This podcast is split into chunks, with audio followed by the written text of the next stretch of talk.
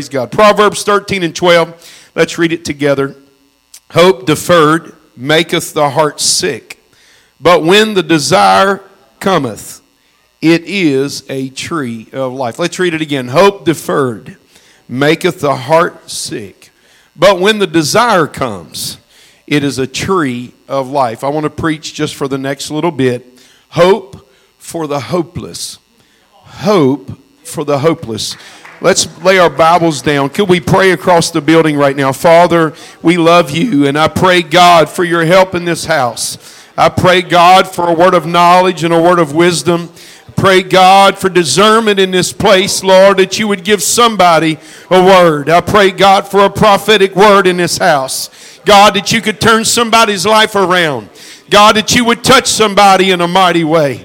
Quicken my mind. Let me be alert. And I pray, God, you would strengthen somebody in this house. Anoint me to preach. Anoint their ears to hear. In Jesus' name we pray. If you're going to help me preach, you may be seated. Praise the Lord. One translation of this text says, Not getting what you want can make you feel sick.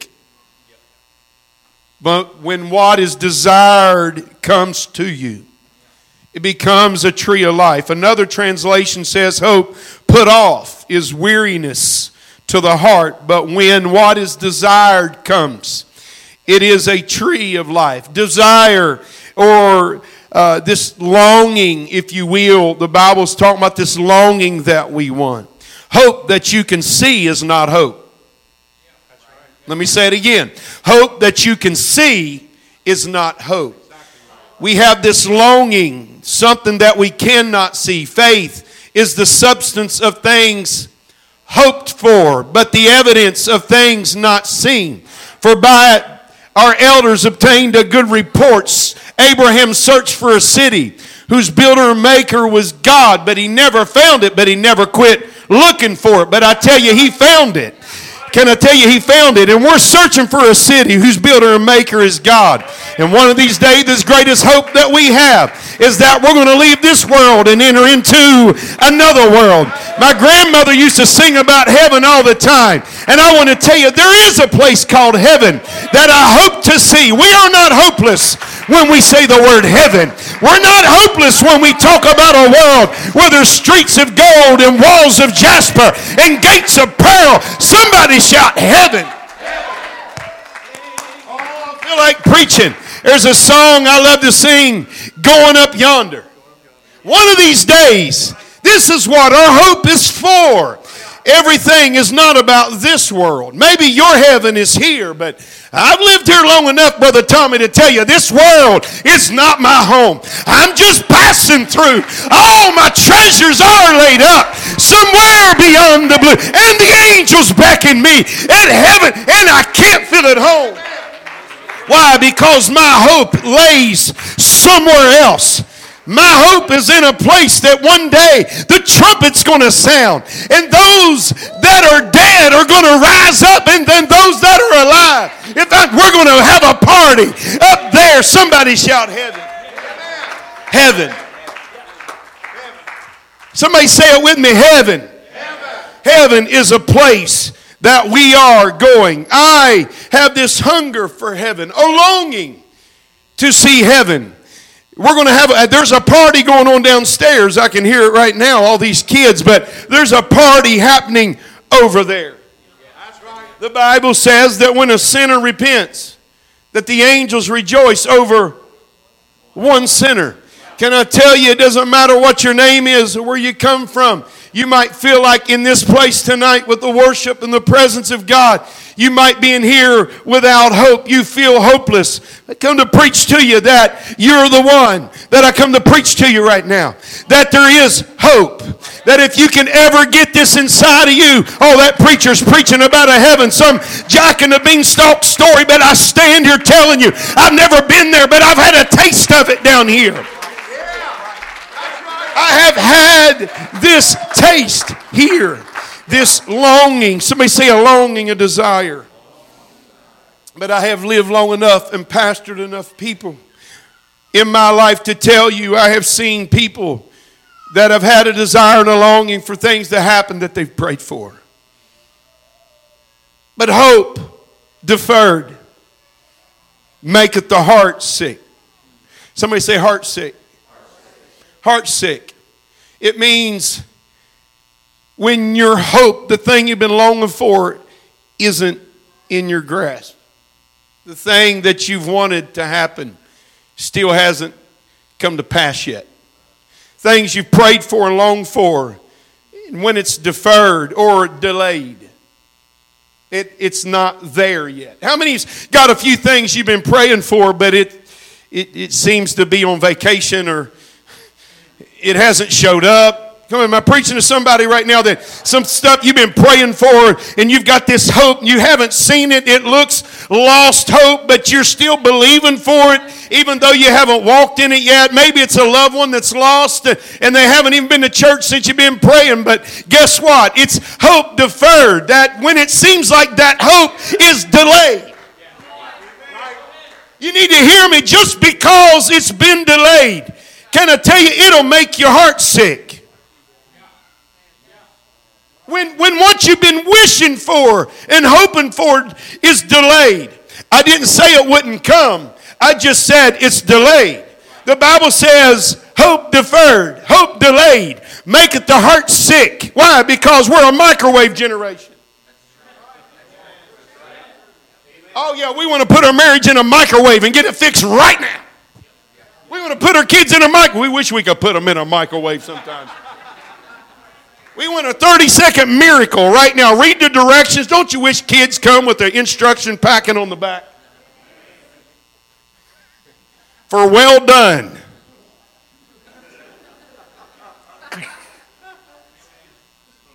Those things that we've hoped for, when it seems that it's delayed, something begins to happen. So, those that feel depressed, sick, heart sick, heartbroken, I come to tell you, you are absolutely a normal Christian.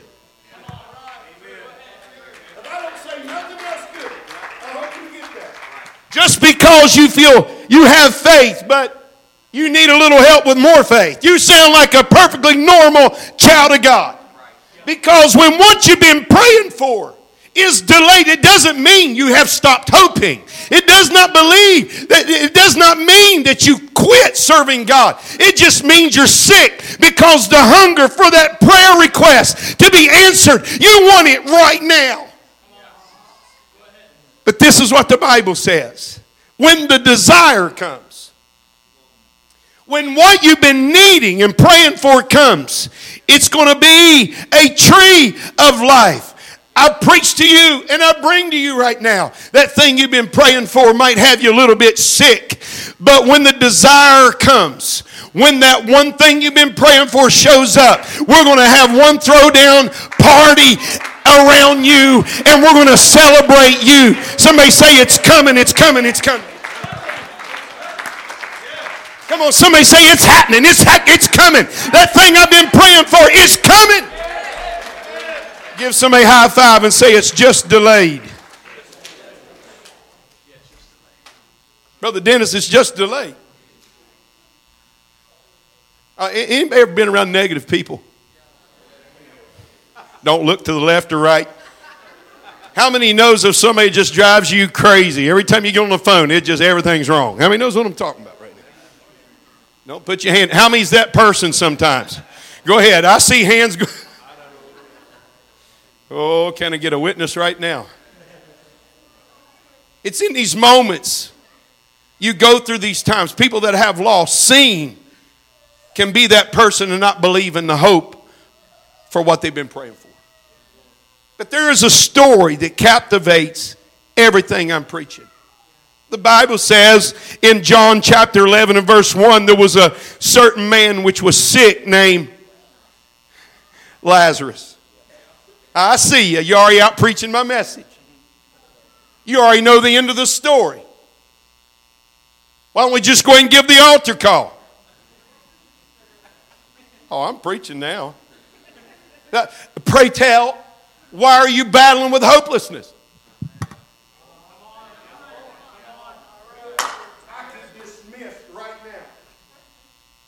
But the Bible puts illustrations right in front of us. So we understand you're not the only person that's ever stood in a delay, not knowing the outcome. But I come to preach to you that Lazarus looked like a hopeless situation. The Bible says that Lazarus was sick, and his sister sent unto him, said, Lord, would you? We need you.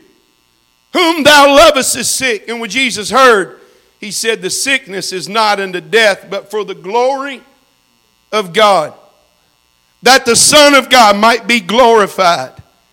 Now, Jesus loved Martha and her sister and Lazarus. And when he had heard, therefore, that he was sick, he stayed two days. Everybody say two days. Two days. In the same place where he was. Sometimes it seems like when we're praying for a miracle, Jesus does not move. Oh, let me try over here. I don't know if they're going to get it. But sometimes it seems as if while we're praying, we don't move God with our prayer. How many's ever been there? You've prayed and it seemed like it seemed like it hit the ceiling and come right back down. I'm looking around here, people, Brother Dennis, Brother Bobby, I see you up there all the years, the times. How, have you, how many years you been here? As far as I can remember. How many times have you prayed and it seemed like you hit the sheetrock and come right back down? Sister Martha, how many times has it seemed like, and it seemed like God was not moved? I tell you that when Mary and Martha prayed for Lazarus, Lazarus is sick. It's up to God to heal, and he didn't move for two days. Let me give you a word. Are you ready? Hope delayed is not hope denied. I come to preach like a pastor to saints to tell you just because there's a delay doesn't mean God's saying no to your problem. Oh, I feel like shouting right now. God's hearing. Somebody say, God's hearing my prayer. God's hearing my prayer. I, I love verse 11. Our friend Lazarus sleepeth, but I go that I may awake him out of his sleep. Then said his disciples, Lord, if he sleep, he shall do well. Howbeit Jesus spake of his death, but they thought that he had spoken of taking the rest and sleep. Then said Jesus unto them plainly, Lazarus is dead. Dead. And when Jesus came, he found that he had lain in the grave four days. Many of the Jews came to Mary and Martha to comfort them concerning their brother. We're so sorry for your loss. It's hard when you have lost people come up. How many's ever got tired of answering the phone? Because you didn't want to say the same reaction to your loss. How many knows what I'm talking about? You just, no, you're being kind. Same thing. I'm so sorry for your loss. It's, well, we're praying for you. Because when there's a time of death, it's so hard to move on. It's so hard to realize the loss because at death it seems completely hopeless. Something begins to happen here. The Bible says in verse 21 that of 20, then Martha, as soon as she had heard that Jesus was coming, went and met him. But Mary sat still at the house. Martha said, if thou would have been here, my brother had not died. Uh, he wouldn't have died, Jesus, if you would have showed up when I asked you to. I prayed, and if you would have came while he was still breathing, we would have had hope. But now that he's dead, there's no hope. But I know that even now, whatsoever thou wilt ask of thy of God, God will give it to you. She had faith. Jesus said, Thy brother shall rise again. And Martha got real spiritual here, like Sister Martha gets spiritual. Everybody's kind of peeking at you right now. Something begins to happen. Martha said, I know that he shall rise again in the resurrection at the last day. I know he's going to, when the trumpet sounds, you know what she's saying? He's toast. That's what he's saying. He's gone. Lazarus is gone. Now we're hopeful of the resurrection. But what you got to understand is, is the resurrection was standing right in front of them. Jesus saying, Why do we have to wait then? Oh, I am standing right here because He is the resurrection and the life. Can I tell you, no situation is too far gone as long as Jesus is standing with you. When he had spoken, he cried with a loud voice, Lazarus, come forth. And when he said the name, here come Lazarus out of that tomb. I'm telling you, God wants to call some of your situations by name and say it's time to come on. There's some kids about to come back to church. I believe Easter Sunday, some people are going to be saved. God's going to call them by name. You may believe what I'm preaching right now. I believe some prodigals could be called by name. Some hopelessness could be called by name. A sickness could be called by name. And God can heal them in a moment. Hope for the hopeless. That is my message in our assignment tonight. I want you to look at somebody and say, believe in it. Tell them, say that thing you've been praying for, you need to believe God's going to do it. Well, we're whispering now, aren't we? You shouting a while ago. Point at somebody say, God's going to do it. Say, I'll believe with you. Man, I feel the Holy Ghost in this house. God is going to do it. Hope for the hopeless. Sunday morning, I looked and I set up kind of on this side. Church is full to capacity, and I'm y'all pray that God shows me what to do. We have to get PHS auditorium Parkersburg High School Auditorium to even have Easter Sunday because we don't have enough room. God is giving revival. And I looked over Brother Chad. I looked over Brother Chad. And I looked, because right before there's a great harvest, hell always tries to stop it. It always tries to distract. And I looked over, and here's this I'm sitting here, and this lady's sitting about middle, about second row back. And her hands and there's tattooed, sleeve tattoos, and she's covered tattoos all over. She's a beautiful young lady. She's standing with tattoos all over her body. And I looked, and her hands are swollen. And they're swollen from infection from she shot so much heroin up in her hands.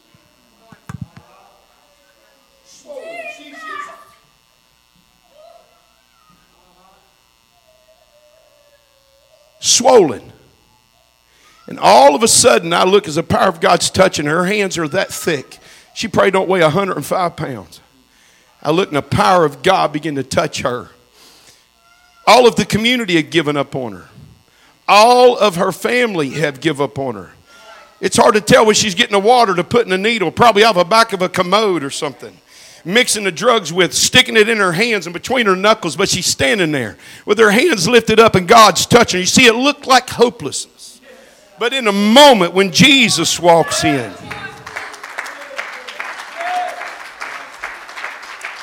I was preaching in Texas and, and there was a lady there that was completely, she was so vexed by a devil. And, and while I'm preaching, the Holy Ghost began to get moving because in an apostolic atmosphere, something began to happen. I look and this lady come out and she come to the front and she came down. And when she got down on the altar, I'll never forget it. She began to bow up like a cat. Oh, we're going to talk some stuff now. She's, yeah, how'd you like to be me? I've dealt with this stuff in other countries and it just hides in religion in the church, but I look she bowed up like a cat and just uncontrollable. Just couldn't control her flesh. And she bowed up and I'm looking, I looked down at her and, and, and I said, You unclean spirit. She bowed up and started growling. Yeah, you better have some corn in the crib when that starts happening. That's what we said in Armstrong Creek anyway. You better have some corn in the crib. You start dealing with devils. And she bowed up like a cat, and, and I said, she was growling. She was growling. I said, You unclean. I was standing here, and she was, I said, You unclean spirit, you come out of her in the name of Jesus. I plead. And she went completely limp. But when she lifted her hands, this calmness, there wasn't this strain. She started speaking in other tongues, and God filled her with the Holy Ghost. You see, even when it looks like it's hopeless, when you come in this house, when you come in where there's an anointing, there's a peace that'll come over you.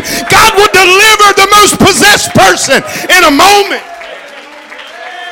Wants to stand all over this building. There is hope for the hopeless. Hope for the hope.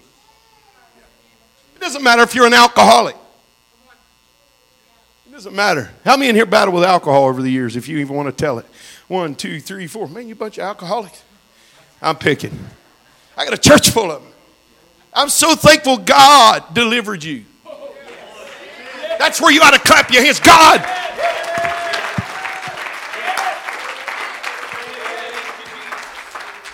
How many? And I, we're going to move on here. But you battle with alcohol and now you don't. You might be still part of an, AA group and going in and trying, I, I want you to do the 12 steps. But there ought to be a moment to say, I remember back when I was hopeless, uh, but now I have hope. It's tangible.